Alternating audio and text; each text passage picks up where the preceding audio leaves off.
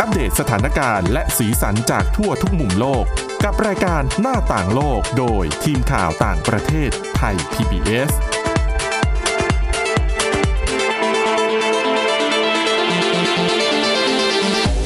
สวัสดีค่ะ ต้อนรับคุณผู้ฟังเข้าสู่รายการหน้าต่างโลกนะคะ มาอัปเดตสถานการณ์แล้วก็สีสันจากทั่วทุกมุมโลกกับทีมข่าวต่างประเทศไทย PBS ค่ะ วันนี้อยู่กับคุณเสาวลักษณ์จากวิวัฒนากุลนะคะ แล้วก็ดิฉันทิพย์ตะวันเทระในยพงค์ค่ะ สวัสดีค่ะ สวัสดีค่ะ วันนี้นะคะ แน่นอนประเด็นเด่น ประเด็นร้อน หนีไม่พ้นเรื่องของโควิด -19 สายพันธุ์ค่ะใหม่อย่างสายพันธุ์โอมิครอนนะคะ เพราะว่าถูกจับตามองไปทั่วโลกเลยค่ะ และยิ่งนับวันก็ยิ่งมีข้อมูลใหม่ๆ เพิ่มขึ้นมาเรื่อยๆนะคะ คือหลังจากที่แอฟริกาใต้นะคะ คือเขาประกาศออกมาอย่างเป็นทางการประมาณวันที่ 23ถึง24 พฤศจิกายน แล้วก็เป็นวันที่ทำให้ทั้งโลกเนี่ยก็แบบพากันตื่นตระหนกนะคะหลายประเทศรีบประกาศห้ามเที่ยวบินจากแอฟริกาใต้แล้วก็อีกหลายประเทศที่อยู่ทางตอนใต้ของแอฟริกาเนี่ยเข้าประเทศนะคะซึ่งจริง ๆ แล้วเนี่ยถ้าหากมองอีกมุมหนึ่งนะคุณผู้ฟังต้องชื่นชมต้องให้เครดิตกับแอฟริกาใต้นะคะ คือไม่กัก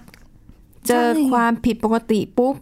รีบตรวจรีบเอ่อเขาเรียกรีบตรวจหารูปวิเคราะห์ พันธุกรรมของไวรัสจนพบว่า เฮ้ย นี่มันสายพันธุ์ใหม่อืมแล้วเขาพบ จุดสำคัญก็คือว่า ไอตัวยีนที่มันที่มันเป็นตัวน้ำโปรตีนอะซึ่งเป็นตัวสำคัญที่จะเจาะเข้าเซลล์ของมนุษย์อะมันเปลี่ยนแปลง แล้วเขามองว่ามันคือการเปลี่ยนแปลงที่สำคัญเพราะมันอาจจะทำให้ไวรัสตัวนี้เนี่ย เออมันขะมันระบาดได้ง่ายขึ้น อันนี้ตอนนี้ยังเป็นข้อสันนิษฐานอยู่อืมนะคะ ทีนี้แต่ปรากฏว่าการที่แอฟริกาใต้แจ้งออกมาแบบนี้ปุ๊บผลที่เกิดขึ้นคือ ตอนนี้เกือบทั่วโลกแล้วแหละอืมดิฉันค่ะว่า ห้ามเที่ยวบินจากทางตอนใต้ของแอฟริกาเข้าประเทศ ภาษาอังกฤษมันก็จะมีคำอยู่คำหนึ่งนะคะ คือแปลเป็นไทยแล้วแปลว่าทำดีได้ดีมีที่ไหน ใช่คือค่ะทางแอฟริกาใต้เขาก็มองว่ามาตรการจำกัดการเดินทางต่างๆ ที่บรรดาประเทศต่างๆ ทั่วโลกงัดออกมาใช้เนี่ย มันดูจะดูเยอะไปจะไม่ตอบโจทย์ในการแก้ปัญหาไง เพราะว่า คือดิฉันมองนะว่าสถานการณ์ที่เกิดขึ้นตอนเนี้ยเหมือนกับเมื่อหนึ่งปีที่แล้ว ที่ตอนที่เราเจอการแพร่ระบาดของโควิด -19 เป็นครั้งแรกที่อู่ฮั่นสองเกือบสองปีแล้วคุณทิพย์ตะโอ้วันยใช่เนี่ยคุณหลงวันหลงเดือน2012สองเราพบครั้งแรกตอนนั้นน่ะปลายปีสองศูนย์หนึ่งเก้าไม่แต่ว่าการประกาศค่ะเอ่อคำสั่งอืม ตัวจำกัดการเดินทางเนี่ยคือเริ่มตั้งแต่ช่วงมกราคม ใช่ใช่คือตอนนั้นเนี่ยสถานการณ์คล้ายๆ กับตอนนี้เลยนะคะ ที่แต่ละประเทศก็กลัวว่าเชื้อจะเข้ามาถึงอืมประเทศของตัวเองก็ปิดก็ปิดพรมแดนห้ามค่ะชาวต่างชาติเข้าประเทศนู่นนี่นั่นใช่ตอนนั้นเนี่ยอย่างองค์การอนามัยโลกก็บอกโอ้มันเยอะเกินไปไม่ถึงต้องขั้นปิดประเทศหรอกมั้งมันไม่ช่วยป้องกันการแพร่ระบาดหรอก แต่ว่าพอเวลาผ่านไป หลายคนก็มองว่าเออปิดประเทศเนี่ยไม่ดิฉันถูกแล้วดิฉันมองว่าคือในในมุมของผู้เชี่ยวชาญเขาก็ค่ะมองว่าการปิดแบบเนี้ยมันก็ไม่ได้ป้องกันการแพร่ระบาดทำได้อย่างมากคือบางส่วนนะเขามองว่าคือโดยเฉพาะรัฐบาลนะนะคะค่ะเขามองว่าการใช้มาตรการเนี้ยช่วยซื้อเวลา เพราะว่าอย่างน้อยก็จะทำให้ประเทศเขา คือเขาไม่ได้บอกว่าการปิดยังไงก็ จะไม่เข้ามาค่ะคือยังไงเข้ามาอยู่แล้ว เพียงแต่ค่ะว่าอาจจะช่วยชะลอเวลาในการที่เชื้อจะเข้ามาในประเทศหรือเปล่าค่ะทำให้เขาได้เตรียมการระบบภายในประเทศหรือว่า หรือว่าเตรียมความพร้อมน่ะในการรับมือ แต่เอาเข้าจริงๆอะตอนนี้ก็ยังไม่มีใครบอกได้นะคะว่า เชื้อเจอที่แอฟริกาใต้จริงหรือเปล่าคือโอมิครอนเนี่ยนะหรือค่ะบอสวานาหรือเปล่า เพราะตอนนี้ข้อมูลอย่างที่บอกข้อมูลใหม่เนี่ยเข้ามาเรื่อยๆ ทุกวันทุกวันนะคะเอากลายเป็นว่าจริง ๆ แล้วเนี่ยไอเชื้อโอมิครอนมันอาจจะ เกิดขึ้นในประเทศอื่นที่ไม่ใช่แอฟริกาใต้ก็ได้ เราก็ไม่รู้มันอยู่ที่เขาเรียกว่าอะไรอะระบบในการถอดรหัสพันธุกรรมถูกไหมคะเพราะว่าอ่าใช่ใช่แอฟริกาใต้มีความก้าวหน้ามากค่ะทีเดียวในระบบในเรื่องนี้ค่ะอะงั้นเดี๋ยวนี้วันนี้เนี่ยจะไปเล่าให้ฟังกันก่อนว่า แล้วแอฟริกาใต้เนี่ยเขาไปตรวจเจอได้ยังไงนะคะ ที่มาที่ไปของการตรวจพบโอมิครอนเนี่ยเกิดจากอะไรเขาบอกว่า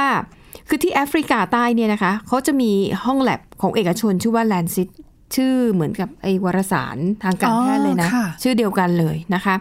เขาบอกว่าคือในแอฟริกาใต้เนี่ยเขาก็จะมีการสุ่มตรวจสอบเชื้อโควิด -19 เนี่ยทำเป็นประจำอยู่แล้ว แล้วเขาบอกว่า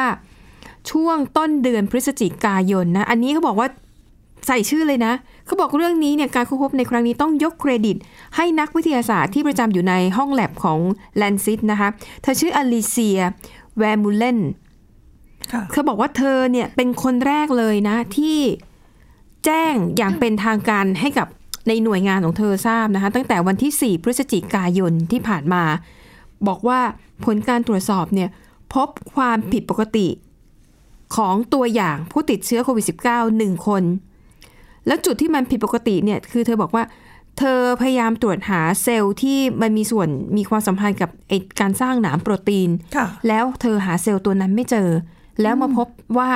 อ๋อ มันกลายพันธุ์ คือไม่ใช่ว่าไม่มีอยู่ คือที่ดูแล้วอะค่ะอเป็นอีกแบบหนึ่งจึง หาไม่จึเจงอหาไม่เจอ ใช่ แล้วก็เลยรู้ว่า อ๋อ ไอตัวเนี้ย มันกลายพันธุ์ ซึ่งมันถือว่าเป็นจุดกลายพันธุ์ที่มีความสำคัญ คุณ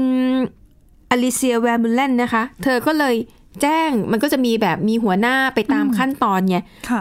ค่ะคิดดูนะ เจอครั้งแรก 4 พฤศจิกายน กว่าจะแจ้งไปตามขั้นตอน กว่าจะมีการเขาเรียกว่าอะไรนะ วิเคราะห์เอ่อวิเคราะห์รหัสพันธุกรรมออกมา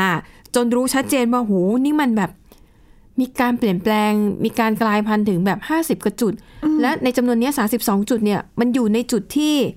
มีความสำคัญนะคะ จนในที่สุดแจ้งไปแจ้งมาเนี่ยกว่าจะไปถึง หน่วยงานที่เกี่ยวข้องของแอฟริกาใต้แล้วก็ประกาศออกมาอย่างเป็นทางการเนี่ยก็คือวันที่ 24คนที่ดูมันใช้เวลา20วันเกือบเลยนะสองสัปดาห์เลยนะอันนะคะกว่าจะแจ้งแต่ดิฉันเข้าใจว่าเขาคงต้องการตรวจให้ชัวร์ให้ชัวร์ก่อนว่าเฮ้ยมันอันตรายจริง ๆแต่แล้วค่อยเอาประกาศ เอาเข้าจริงๆไปดูประเทศอื่นอย่างค่ะบรรดายุโรปอะไรอย่างเงี้ย เวลาเขาตรวจเรื่องการถอดรหัสค่ะพันธุกรรมของเชื้อโควิด -19 ที่เก็บตัวอย่างมาจากบรรดาผู้ติดเชื้อนี่ก็ใช้ค่ะเวลานานพอสมควรเลยนะคะค่ะ แต่นี้ก็บอกว่าแอฟริกาใต้เนี่ยเป็นคือต่อให้อยู่ในภูมิภาคแอฟริกา แต่ว่าเป็นหนึ่งในประเทศที่ค่อนข้างพัก้าวหฒน้านานะ แล้วก็มีความก้าวหน้าเขาบอกว่าต้องชื่ทำนไมชมแอฟริกาใต้ถึงก้าวหน้าเรื่องเทคโนโลยีพวกนี้รู้ไหมอะนั่นสิคะ ในอดีตเขาเคยมีการระบาดของหลายโรคมาแล้วอ๋ออีโบลาเอ่ยอะไรเลยแล้วในตอนนั้นเนี่ย ทั้งองค์กรระดับประเทศแล้วก็ประเทศร่ำรวยเนี่ยก็เลยให้เงินแอฟริกาไปลงใต้ทุน เพราะว่ายังไงจะได้ใช้เขาเป็นฮับด้วยนะคะใช่เพราะว่าเป็นแหล่งที่เกิด แอฟริกาใต้มันมีเชื้อโรคเยอะไงแล้วก็มีอะไรก็ส่งมาที่แอฟริกาใต้แล้วก็ให้ตรวจ มันก็จะเร็วกว่าไปส่งไปภูมิภาคอื่นในแง่ของแอฟริกาใต้เขาคงน้อยใจแหละที่บรรดาชาติอื่นมา มาใช้มาตรการอะนะอืมๆแต่ดิฉันก็เข้าใจประเทศอื่นนะอ๋อใช่ถ้าไม่ใช่ทำอะ คุณก็ต้องโดนประชาชนของคุณเองต่อว่าว่าทำไมไม่ปิดประเทศทำไมไม่ป้องกันจะปล่อยให้มันลามเข้ามาหรือยังไง แต่ตอนนี้ก็ปิดไปมากกว่าตอนใต้ของแอฟริกาแล้วนะคะเพราะว่าดิฉันอะว่าเกือ บบางทั้งทวีปนะบะไม่บางบางประเทศก็ค่ะสั่งระงับเที่ยวบินหรือว่าจำกัดการเดินทางค่ะกับประเทศบรรดาเอ่อประเทศในตะวันออกกลางอืมเอ่ออย่างสิงคโปร์อะก็ค่ะระงับเหมือนกัน การเริ่มตัวเส้นทางการเปิดการเดินทางสำหรับผู้ที่ฉีดวัคซีนแล้ว ที่จะเป็นเป็นคนที่เดินทางมาจากประเทศในตะวันออกกลาง เพราะว่าอะไร เพราะตะวันออกกลางเป็นฮับด้านการบินไงอ๋อคือ บรรดา คือไฟลท์ที่จะบินตรงจากประเทศต่างๆ ไปแอฟริกาเนี่ยค่ะไม่ได้เยอะ เพราะว่าอะเราก็ต้องยอมรับว่าแอฟริกาก็ไม่ได้คือคนที่เดินทางไปส่วนใหญ่ก็เป็นนักลงทุนที่ทำธุรกิจนะนะคะ ก็คนค่ะก็ไม่ได้เยอะไม่ได้ไปเที่ยวอะไรกันเยอะมากมายค่ะดังนั้นเนี่ยไฟลท์โตบินตรงไม่ค่อยมี ส่วนค่ะใหญ่ก็ต้องเป็นฮับไปแวะทรานสิตที่ตะวันออกกลางค่ะนั่นแหละเอออมดังนั้นนะคะก็เลยหลายประเทศก็ระงงับ เที่ยวบินกับตะวันออกกลางด้วยบางที ตอนนี้ลามไปถึงยุโรปด้วย เพราะว่ายุโรปก็เจอเหมือนกัน อะทีนี้ย้อนกลับไปที่การค้นหาแหล่งที่มา อย่างที่ทราบว่าคือแอฟริกาใต้ประกาศอย่างเป็นทางการคือ 24 พฤศจิกายน แต่ตัวนักวิทยาศาสตร์ที่เขาเจอแล้วก็รายงานครั้งแรกเนี่ย พบความผิดปกติคือ 4 พฤศจิกายน ค่ะ ดังนั้นแสดงว่าโอมิครอนเนี่ยมันอยู่ในแอฟริกาใต้ ก่อนหน้าการประกาศจริง อย่างน้อยก็ต้องสองสัปดาห์ แต่ทีนี้ค่ะคุณทิพย์ตะวัน มีหลายประเทศเขาก็ใช้วิธีตรวจหาวิเคราะห์สารพันธุกรรมเหมือนกัน แล้วเขาพบว่า อ้าว ฉันก็มีโอมิครอน มีก่อน 24 พฤศจิกายน ค่ะ นั่นแปลว่า โอมิครอนมันอาจจะไม่ได้มีจุดกำเนิดที่แอฟริกาใต้ก็อย่างไม่แน่อย่างเนเธอร์แลนด์ เนเธอร์แลนด์เนี่ยตอนแรกเนี่ยเข้าใจว่าโอมิครอนเนี่ยเข้ามากับผู้โดยสารที่เดินทางมาจากแอฟริกาใต้ กับเครื่องบินสองลำแล้วก็มีผู้ติดเชื้อ 14 คน ตอนแรกคิดว่านั่นคือผู้ติดเชื้อรายแรก แต่พอตรวจสอบย้อนหลังไปปรากฏว่า เจอก่อนหน้านั้นอืมคือตัวอย่างที่ของผู้ป่วยโควิด -19 ที่เก็บไว้ตั้งแต่วันที่ 19 ถึง 23 พฤศจิกายน เจอสองคนอืมติดโอมิครอน แต่สองคนนี้ต้องเข้ารับการกักตัวตามระเบียบปกติอยู่แล้วไหมคะน่าจะเป็นอย่างนั้นนะคะ เพราะว่าใช่ไหมหนึ่งในสองคนที่ว่าเนี้ยเป็นสามีภรรยา แล้วก็ในข่าวนะคะบอกว่า เหมือนกับเป็นฝ่ายชายนี่แหละที่ไปแอฟริกา แต่ฝ่ายหญิงยังไม่ได้ไปด้วย แต่เข้าใจว่าคงไปติดเชื้อจากอ่าที่นู่นมาแล้วก็มาติดภรรยา แต่ว่าตอนขากลับคือจะกลับไปแอฟริกาใต้ ตรวจเจอที่สนามบิน ก็เลยโดนกักอ๋ออืม ค่ะค่ะ ก็หลังจากนี้น่าจะมีข้อมูลใหม่ๆ เพิ่มขึ้นมาอีก ออสเตรเลียก็น่ากลัวนะดิฉันค่ะวันก่อนเห็นข่าวค่ะที่เป็นผู้ติดเชื้อที่พบเป็นคนที่หกค่ะคือเขาบอกว่าคนนี้เนี่ย ฉีดวัครู้สึกว่าจะฉีดวัคซีนแล้วค่ะแล้วก็ติดเชื้อแล้วก็ปรากฏว่าพบประวัติเดินทางไปในพื้นที่ชุมชนด้วยตามห้างสรรพสินอ๋อค้าก็อาจจะไปแพร่ระบาดอีเขากก็ใช่ไหมกลัวเป็นอย่างนั้นก็ต้องรอ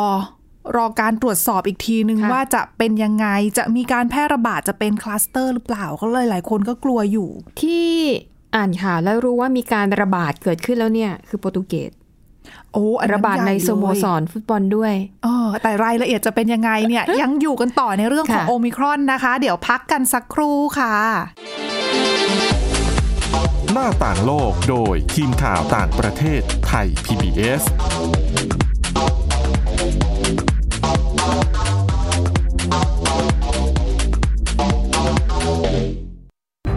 ฟัง ความคิดก็ดังขึ้น เต็มอิ่งทั้งความรู้และความสนุกกับไทย PBS Podcast อาหารเนี่ยมันจะมีสัญญะทางการเมืองเนี่ยซ่อนอยู่ มีเจ้าหญิงแสนสวยพระองค์หนึ่งถูกสาปให้เป็นโรคซึมเศร้าคำนี้มันมีความหมายมากคำว่า winter of something เนี่ยฤดูหนาวของอะไรก็ตามเนี่ยมันจะมีเหตุการณ์ในประวัติศาสตร์ที่มันจะถูกใช้คำว่า winter เนี่ยตลอดเวลา ทางการจีนออกมาเปิดเผยนะคะว่าประชาชนที่เป็นผู้ใหญ่ประมาณครึ่งหนึ่งของทั้งประเทศอะ มีน้ำหนักเกินแล้วก็เป็นโรคอ้วน ตอบโจทย์ทุกไลฟ์สไตล์ตั้งแต่มีโควิดเนี่ย Apple สร้างสรรค์ฟีเจอร์เพื่อให้มันสอดคล้องกับโควิดเลย ผมจะนำมาเล่าใน EP นี้เนี่ย คือเกี่ยวกับค่ายกักกันอัลชวิกในประเทศโปแลนด์ ฟังได้ทุกที่ทุกเวลาทุกช่องทาง ค้นหาคำว่าไทย PBS Podcast หรือที่เว็บไซต์ www.thaipbspodcast.com ะวิทยาศาสตร์อยู่รอบตัวเรา มีเรื่องราวให้ค้นหาอีกมากมาย เทคโนโลยีใหม่ ๆ เกิดขึ้นรวดเร็ว ทำให้เราต้องก้าวตามให้ทัน อัปเดตเรื่องราวทางวิทยาศาสตร์ เทคโนโลยี และนวัตกรรม ที่จะทำให้คุณทันโลก กับรายการ s c i e n t e c h ทุกวันจันทร์ถึงวันศุกร์ทางไทย PBS Radio ห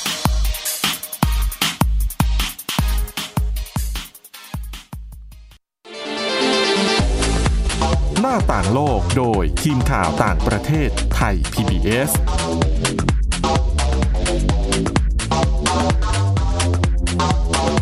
ต้อนรับกลับเข้าสู่ช่วงที่2ของรายการหน้าต่างโลกนะคะ ยังอยู่กันต่อที่เรื่องของโอมิครอนอืมเมื่อกี้พูดกันเรื่องของการแพร่ระบาดในค่ะในโปรตุเกสเดี๋ยวต้องอน่กลัธิบายนะให้คุณผู้ฟังเข้าใจก่อน ติดเชื้อคือติดเชื้อนะ คืออาติดเชื้อจากแอฟริกาใต้แล้วกลับมา อันนั้นอีกเคสหนึ่งอันนั้นคือเป็นเหมือนเชื้อนำเข้าเป็นใช่เป็นคนใช่ที่ติดมาจากต่างประเทศ ใช่ เป็นการนำเข้าแต่ติดแล้วกลับมาระบาดต่อในประเทศตัวเอง อันนั้นคือการระบาด อันเนี้ยแหละคือที่เขากังวล ที่กลัวว่า อันนั้นอะใช่คือภาษาอังกฤษเขาจะใช้ว่าเป็น lo- local transmission ค่ะ อืมอืมที่อ่านแล้วเจอตอนนี้ก็คือโปรตุเกสโปรตุเกสเนี่ยเขามีนักเตะเออของสโมสรฟุตบอลอืมทีมหนึ่งนะคะ มีหนึ่งคนกลับมาจากแอฟริกาใต้ แล้วปรากฏว่าก็กลับมาทำงานมาร่วมซ้อมอะไรอย่างเงี้ยค่ะปรากฏว่าติดเพื่อนร่วมทีมเพื่อนนักเตะ แล้วก็เจ้าหน้าที่ของสโมสรฟุตบอล ติดไปสิบกว่าคนเหมือนกันโหบอกนี่น่าจะเป็นครั้งแรกนะคะที่เกิดการระบาดของโอมิครอน นอกนอกภูมิภาคแอฟริกาที่อยู่ทางตอนใต้ อย่างนี้เรียกว่าเป็นคลัสเตอร์ได้เลยไหมคะ ก็ได้อยู่นะ ใช่ไหมะเออแล้วก็คือติดโดยที่ไปไม่เคยไปแอฟริกามาก่อน ไม่มีประวัติเดินทาง คือคนที่คนที่ได้รับเชื้อในประเทศอะ ไม่รู้อิโหนอิเหน่เลยเขาไม่เคยไปไหนมาทำงาน แล้วก็ติดจากเพื่อนนักเตะนี่แหละ แต่ดิฉันวันก่อนไปฟังข่าวจากสื่อ DW ของเยอรมนีค่ะ คือผู้เชี่ยวชาญเขาออกมาบอกนะคะว่า คือเขาก็ มองเอาไว้ว่ามีโอกาสที่ตัวสายพันธุ์โอมิครอนเนี่ยค่ะจะแพร่ระบาดได้รุนแรงกว่าเดลต้า 500 เท่าอืมเขาพูดว่าตัวเลขน่ากลัวมาก แล้วอย่าค่ะลืมว่าเดลต้าอะระบาดรุนแรงกว่าสายพันธุ์อื่นสัก 60 เท่าอย่างเงี้ยค่ะคือโอ้คือถ้าจะระระบาดกันได้เร็วขนาดนี้ก็น่ากลัวนะคะแต่ว่าค่ะเรื่องการระบาดเนี่ยก็เรื่องหนึ่งใช่เรื่องของการหลบเลี่ยงภูมิคุ้มกันเนี่ยอีกเรื่องหนึ่งเลยนะ เป็นค่ะเรื่องใหญ่เรื่องหนึ่งเลย ว่า จะหลบไหมจะยังไง แต่คือตอนนี้ยังไม่มีใครฟันธงได้นะคะ ว่าจะหลบภูมิได้หรือเปล่าหมายถึงไอ้วัคซีนที่เราฉีดฉีดๆกันไปเนี่ย เชื้อใช่ตายเชื้อเป็นเชื้อ vector mRNA แล้วเข็มสามแล้วด้วยนะ เข็มสามเข็มสี่แล้วเนี่ย เอาอยู่ไหมเออหลายคนก็สงสัยว่าสรุปจะเอาอยู่ได้หรือเปล่าเนี่ยค่ะตอนนี้ยังไม่มีใครตอบชัด ๆ ได้นะ แต่ว่ารัฐบาลของหลายของหลายประเทศรวมถึงอังกฤษ แล้วก็สหรัฐอเมริกาเนี่ยเขาก็ ออกมารณรงค์ให้มีการฉีดวัคซีนตัวเดิมนั่นแหละ ดิฉันคือคิดไปว่ากระตุ้นซะผลพวงของโอมิครอนในแง่บวกนะอืมคือมันกระตุ้นให้คนที่ไม่สนใจจะไปฉีดวัคซีนไปฉีดอะเถอะใช่ไหมเห็นข่าวแล้วน่ากลัวอาจจะอุ้ยกลัว ไปฉีดดีกว่าอะไรอย่างเงี้ย ตัว positivity rate ของของตัวสายพันธุ์โอมิครอนน่ากลัวมากนะ คืออะไรคะ pos- positivity rate positivity rate เป็นเหมือนกับเราเก็บตัวอย่างเชื้อของคนของคนทั่วไปเวลาไปตรวจหาเชื้อโควิด -19 อะค่ะค่ะ positivity rate ก็คือเหมือนเราไปตรวจ 100 คน การเก็บตัวอย่างไป 100 คนเนี่ยตรวจออกมาแล้วเนี่ยเจอติดเชื้อกี่คน อ๋อ เพราะว่าอัตราส่วนมันสูงขึ้น ใช่ เขาบอกว่าตั้งแต่วันพฤหัสเดี๋ยวนะว่าวันพุธที่แล้วนะคะค่ะเขาประกาศวัน 24 นี่วันวันก็พุธที่แล้ววันพุธใช่ไหมวันคะพุธวันเดียวกับที่แอฟริกาใต้ประกาศนะตั้งแต่วันพุธที่แล้วค่ะ 3.6% positivity rate พฤหัสวันถัดมาเพิ่มเป็น 6.5%ค่ะ วันศุกร์9.1อืมเสาร์9.2 วันอาทิตย์ 9.8อืมอืมคือมันเพิ่มขึ้นแบบ น่ากลัวมากแล้วก็ผู้เชี่ยวชาญในแอฟริกาใต้เขาก็มองว่าการเพิ่มขึ้นในอัตราเท่านี้แน่นอนเกิน1 0,000ต่อวันแน่ๆสำหรับแอฟริกาใต้นะคะแล้วเขาบอกว่าตัวสายพันธุ์เนี้ยทำให้คือเขาเรียกว่าอะไรอะ่ะ กลายเป็นสายพันธุ์ที่แพร่ระบาดมากที่สุดในในแอฟริกาใต้เนี่ยอ๋อก็เป็นเรียกว่าเป็นสายพันธุ์หลักที่ระบาดอ่าอยู่ในตลาดในตอนใช่นี้ ใช้เวลานะคะ ในการที่จะ ก้าวจากสายพันธุ์ธรรมดามาเป็นสายพันธุ์หลักระบาดหลักเนี่ย ในเวลาไม่ถึงสองสัปดาห์อืมคือสถานการณ์มันน่ากลัวขนาดนี้ค่ะเออในขณะที่เขาบอกว่าเดลต้าเนี่ย ใช้เวลาตั้ง2อถึงสเดือนนะคะกว่าจะกลายเป็นสายพันธุ์หลักอืมดังนั้นเนี่ยอะค่ะน่าจับตามองส่วนหนึ่งเรื่องของการระบาดค่ะ เรื่องเรื่องของการติดเชื้อ อีกส่วนหนึ่งก็คือเรื่องของภูมิคุ้มกันเบื้องต้นเนี่ยค่ะเขายังพบว่าตัวเลขของคนที่เข้าไปรับการรักษาตัวในโรงพยาบาลเนี่ยค่ะ ยังไม่ได้มีเยอะขนาดนั้น คือส่วนใหญ่ก็เป็นคนที่ไม่ได้ฉีดวัคซีนด้วยหรือใช่เปล่าใช่ แล้วก็อาจจะเป็นคนที่มีผู้ผู้สูงอายุที่ค่ะที่มีความเสี่ยงอยู่แล้วอย่างที่เรารู้กันดีอะนะคะค่ะอืมแต่ว่าคนอายุน้อยๆเนี่ยเขายังไม่ยังไม่เจอ แต่ว่าผู้เชี่ยวชาญบางส่วนของบางของประเทศอื่น ๆ ที่เขาติดตามสถานการณ์ตรงเนี้ยเขาก็มองว่าตอนนี้ที่เรายังไม่เห็นตัวเลขค่ะคนที่เข้าโรงพยาบาลเนี่ย ในกลุ่มของคนที่อายุน้อยเนี่ย อย่าเพิ่งดีใจไปค่ะอาจจะเป็นเพราะว่าคนอายุน้อย แสดงอาการช้าอาจจะต้องรออีกประมาณหนึ่งสัปดาห์อืมกว่าที่จะมีอาการหนักค่ะดังนั้นเนี่ยให้รอไปถึงสัปดาห์หน้าค่ะก็ต้องรอดูว่าจะเป็นยังไง แต่ที่แน่ ๆ เรื่องของการฉีดวัคซีนกระตุ้นภูมิคุ้มกันเนี่ยค่ะอย่างที่บอกไม่มีใครรับประกันได้ แต่ทางรัฐบาลแล้วก็ผู้เชี่ยวชาญจำนวนไม่น้อยบอกเลยว่า ก็ ถ้าทำได้ไปฉีดเถอะ ก็คือคือถ้ารัฐบาลคุณเปิดค่ะโอกาสให้คุณไปฉีดแล้ว คุณยังไม่ค่ะได้ฉีดเนี่ยก็ให้ไปฉีดซะค่ะแล้วถ้าใครเขาอนุญาตให้ฉีดเข็มกระตุ้นแล้ว ก็ไปฉีดเข็มกระตุ้นซะ เพราะหลังจากมีการประกาศการพบสายพันธุ์โอมิครอนเนี่ยอังกฤษเดิมที่ค่ะจะกระตุ้นทุกคนไหมหรือกระตุ้นเฉพาะกลุ่มเสี่ยงสหรัฐอเมริกาจะเอายังไงค่ะ พร้อมใจกันประกาศว่าทุกคนไปเถอะไปกระตุ้นเถอะอย่างไปกแอระตุ้นเถอะฟริกาก็คนไปฉีดกันเยอะเลยไหมคะ ใช่ไหมะดิฉันว่าหลายประเทศแหละ เพียงแต่ว่าเอาจริงๆนะแอฟริกาทั้งทวีปเนี่ยก็มีปัญหาว่าหนึ่งวัคซีนเนี่ยเข้าไม่ถึงอืมก็เพราะว่าต้องรอโควัคบ้างต้องรอนู่นนั่นนี่ คือมันไม่ใช่ปัญหาเดียวกับทิตวันอืมวัคซีนเข้าไม่ถึงสองได้แล้ววัคซีนได้มาแล้ว แต่การกระจายลงสู่พื้นที่ก็ทำยัมีงไงปัญหาอ่าบางประเทศไม่มีไฟฟ้าใช้เลย ไม่มีตู้เย็นเก็บวัคซีนอย่างเงี้ยอ๋อแล้วการเดินทางอะกว่าจะขนจากเมืองหลวงไปไปจุดฉีดอะ ก่อนหน้านี้มีบางคนเขาเคยพูดว่าแอฟริกาเนี่ยก็ถือว่าเป็นทวีปที่มีการบริหารจัดการวัคซีนดี เพราะว่าต้องจัดการกับอีโบลานะอ๋อแต่ว่าอะก็ไม่ใช่ทุกประเทศ วัคซีนอีโบลามันต้องใช้ความเย็นขนาดนี้หรือเปล่าดิฉันไม่แน่ใจหมายถึงการขนส่งแล้วก็คุณสมบัติของวัคซีนในการเก็บรักษาอ่ามันอาจจะมีความแตกต่างกันหรือเปล่าอ่าใช่ไหมในเรื่องของการบริหารจัดการของแต่ละโรคใช่ก็แตกแล้ต่างวกันอย่าลืม คนที่ต้องการได้รับวัคซีนอะไม่ว่าจะเป็นวัณโรค เป็นอีโบลาเป็น HIV มันไม่ต้องเร่งด่วนขนาดนี้ไงโอ้ใช่ มันเป็นป่วยเป็นกลุ่มๆมีกลุ่มเสี่ยงบางกลุ่มแต่โควิดนี่คือทุกคนต้องได้รับใช่ไหมก็ยากนะ แล้วไม่ใช่แค่นั้น มันยังมีเรื่องของความกังวล ความไม่เชื่อมั่นต่อประสิทธิภาพของวัคซีนที่ก่อนหน้านี้มี กระแสข่าวค่อนข้างเยอะค่ะในแอฟริกาด้วยดิฉันอ่านรายงานฉบับหนึ่งน่าสนใจเขาบอกว่าจริง ๆ ถ้าคุณไปดูสถิตินะ ความรู้สึกของคนที่ไม่เชื่อมั่น แล้วก็ไม่อยากจะฉีดวัคซีนอะ จริง ๆอะคนผิวขาวอะไม่เชื่อมั่นในวัคซีนอะสูงกว่าคนในทวในทวีปแอฟริกานะเหรอคะ ใช่อ๋อแต่คนผิวขาวอะได้รับวัคซีนเยอะกว่าในสัดส่วนที่เยอะกว่า เพราะว่าเขาเข้าถึงง่าย หมายถึงว่าคนผิวขาวในแอฟริกา ไม่ไม่คนผิวขาวในในประเทศแถบยุโรปในประเทศที่เจริญแล้วเขาเข้าถึงมากกว่าอยู่แล้วใช่เพราะว่าวัคซีนที่ผลิตมาตั้งใช่กี่พันล้านโดสนะคะไม่แต่อย่างคนถามต่อให้ไม่เชื่อ แต่เขาเข้าถึงวัคซีนง่ายไงแค่เดินไปซูเปอร์มาร์เก็ตแค่เดินไปใกล้ๆบ้านก็ได้ฉีด แต่คนแอฟบาริงกาทีใต้มาเนี่ยหาถึงหน้าบ้านอะคุณ ฉีดไหมเคาะประตูเรียกฉีดหน่อยเถมอบอะมอบของให้ด้วยค่ะเออแต่คนแอฟริกาไม่ได้มีโอกาสเลยอย่างนั้น มันมันเป็นเรื่องของความไม่เท่าเทียมความเหลื่อมล้ำส่วนหนึ่ถูงกต้องของการเข้าถึงวัคซีนด้วยนะค่ะจนถึงขั้นนี่มีกระแสเลยบอกว่าเอ่อการเกิดขึ้นของสายพันธุ์โอมิครอนเนี่ยค่ะเป็นเป็นสาเหตุส่วนหนึ่งนะ เป็นเพราะว่าเรื่องของความไม่เท่าเทียมในด้านวัคซีนหรือเปล่า